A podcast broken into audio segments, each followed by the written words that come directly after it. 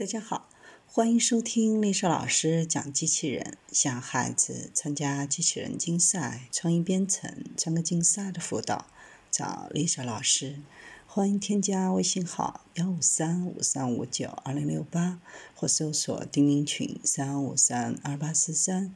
今天丽莎老师给大家分享的是美陆军研究所实验室开发激光雷达技术，让机器人发现可能被士兵忽略的东西。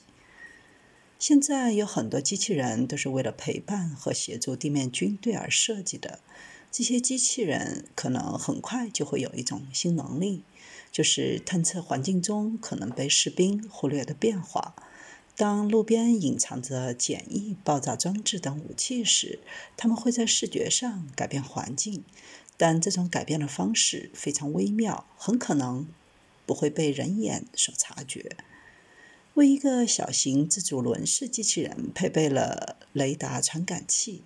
这些传感器通过发射激光光束来探测物体、测量距离，然后测量激光光束被任何物体击中返回所需的时间。在系统中，机器人最初是用雷达扫描一次环境，以便建立一个一切都应该是什么样子的基线。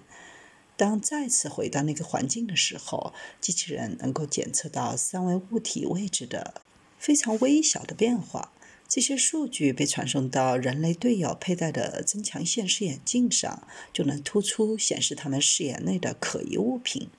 即使是相对较小、廉价、低分辨率的激光雷达装置，也能充分执行任务，使该技术更适合在现实世界中应用。